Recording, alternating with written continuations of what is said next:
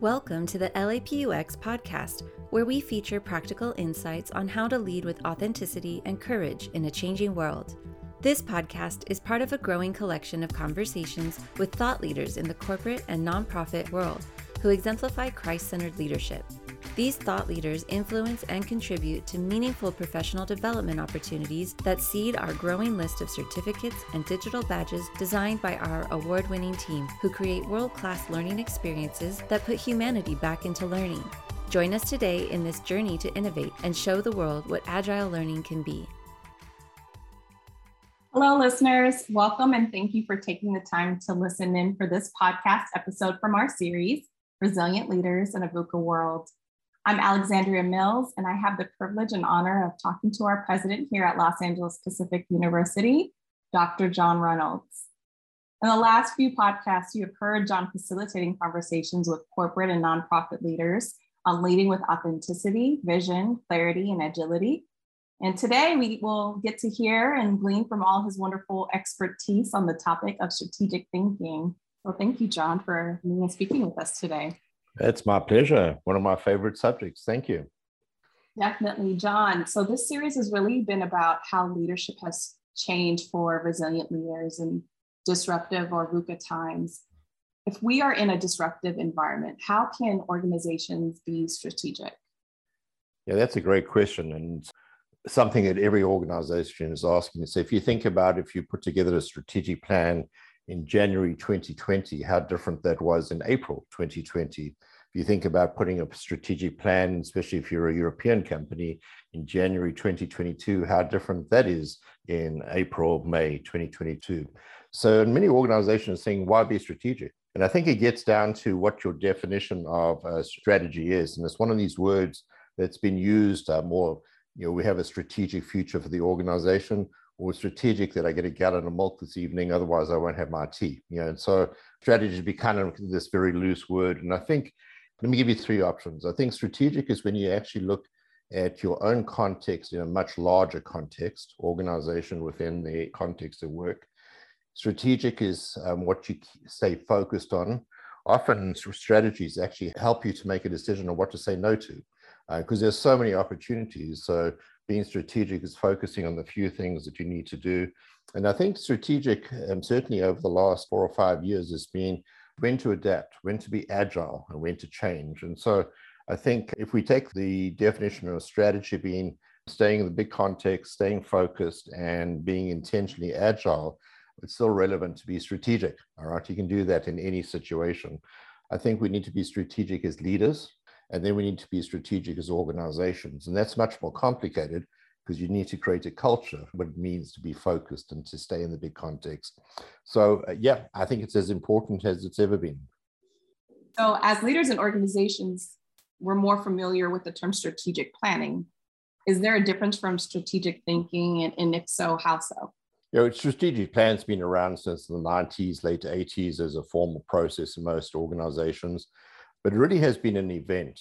So if you think about strategic planners, you know, the organizations once every three, five, ten years, depending on the organization, uh, there's a retreat for all the um, uh, senior leaders in the organization. They go off to a nice place in Hawaii or something, uh, spend three days, bring the tablet off the mountain, and this is what we're going to do for the next three years.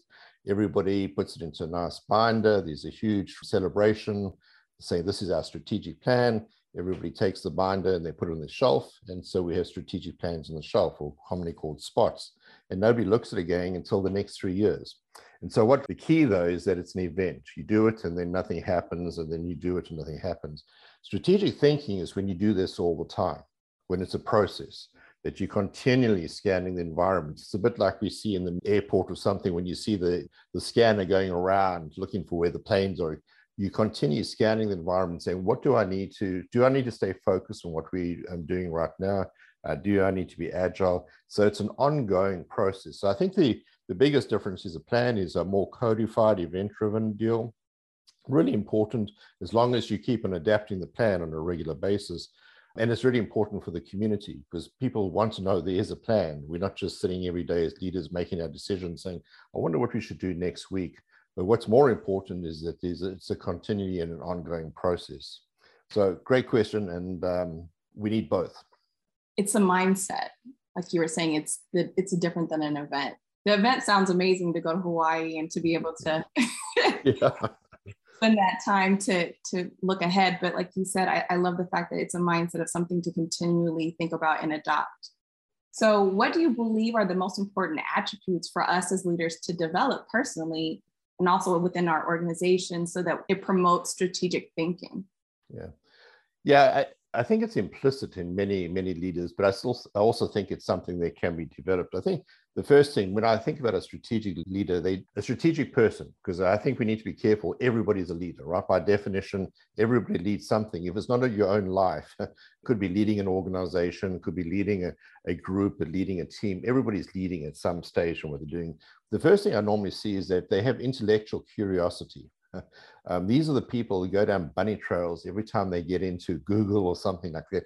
They just want to know more, right? And so if somebody says something, they're busy on the side, they're trying to work out what can I find out about this. There's just a, a curiosity that they have that is it's a passion. It's just something that's natural to them.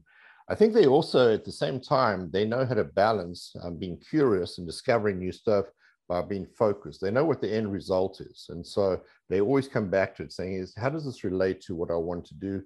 Or does it change something? Um, and so they have this balance. I think the uh, a third attribute or characteristic would be that they're agile. They're not, not afraid to change direction if they think there's good evidence to make it happen and it helps them achieve the goal they want to, to achieve. Um, they're, they're agile in making that happen. I also find that they're really good in thinking through future scenarios. A strategic thinker is always saying there's not only one one way to see this end. There are a couple of scenarios, and what I'll do is while I'm discovering with my intellectual curiosity new information, some of these scenarios will become more definitive than others, and so that will actually kind of put them to the front the front of the list versus the back of the list. So there's certainly a scenario thinking. They, they tend to be externally focused. Um, they know what they need to do internally. At the same time, they're always looking outside for new ideas. And, when I think of all the strategic thinkers, um, leaders in the world, generally they had really great ideas that have come from even outside the industry because they're busy reading about other things. And so they bring that to it. Very open to change. They always want to learn.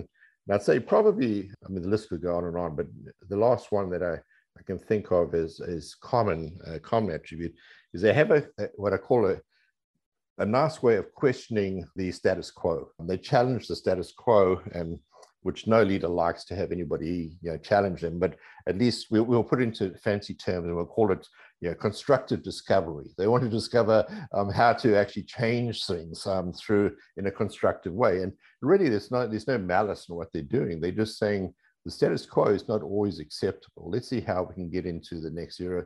And again, the strategic thinkers, they're balancing there because they're looking outside, they've been discovering, they're learning. So it's not just like I just want to upset upset somebody today. There, there's there's logic to what they want to do. So um, there's lots of attributes, but I'd say those are probably the key ones that I, I would see in, in most strategic thinkers. Like you said, as a leader, we can all have these attributes. It's not something that the president or CEO has. It's something that we can all cultivate at every level of the organization. And you can benefit your own de- department or your own area of influence by having these attributes. Yeah, absolutely. Yeah, there's, no degrees in strategic thinking, right? You can't go in, or there's no training or certifications or diplomas. So I think the, the challenge to us is actually how do we make it a natural part of what we're doing. And some of us, for some of us who are more systematic and more INTJ, this is how it's got to be.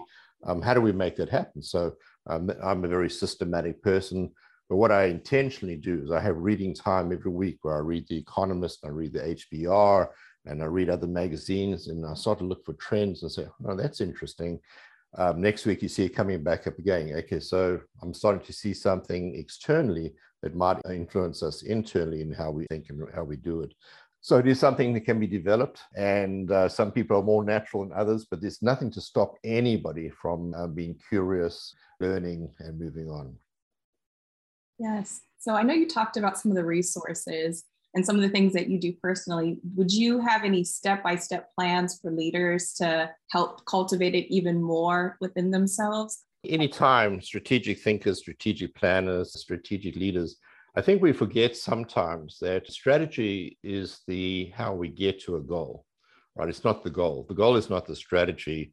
And I think for strategic thinking, clarity about what the goal is is the, key. So as important as all the strategies are to achieve the goal, um, so clarity on the goal, because that then starts to focus your thinking on, I can think of a lot of things. I can be intellectually curious about a lot of things, but the things I want to focus on is what is going to get us to that particular goal that we have as an organization or as a person.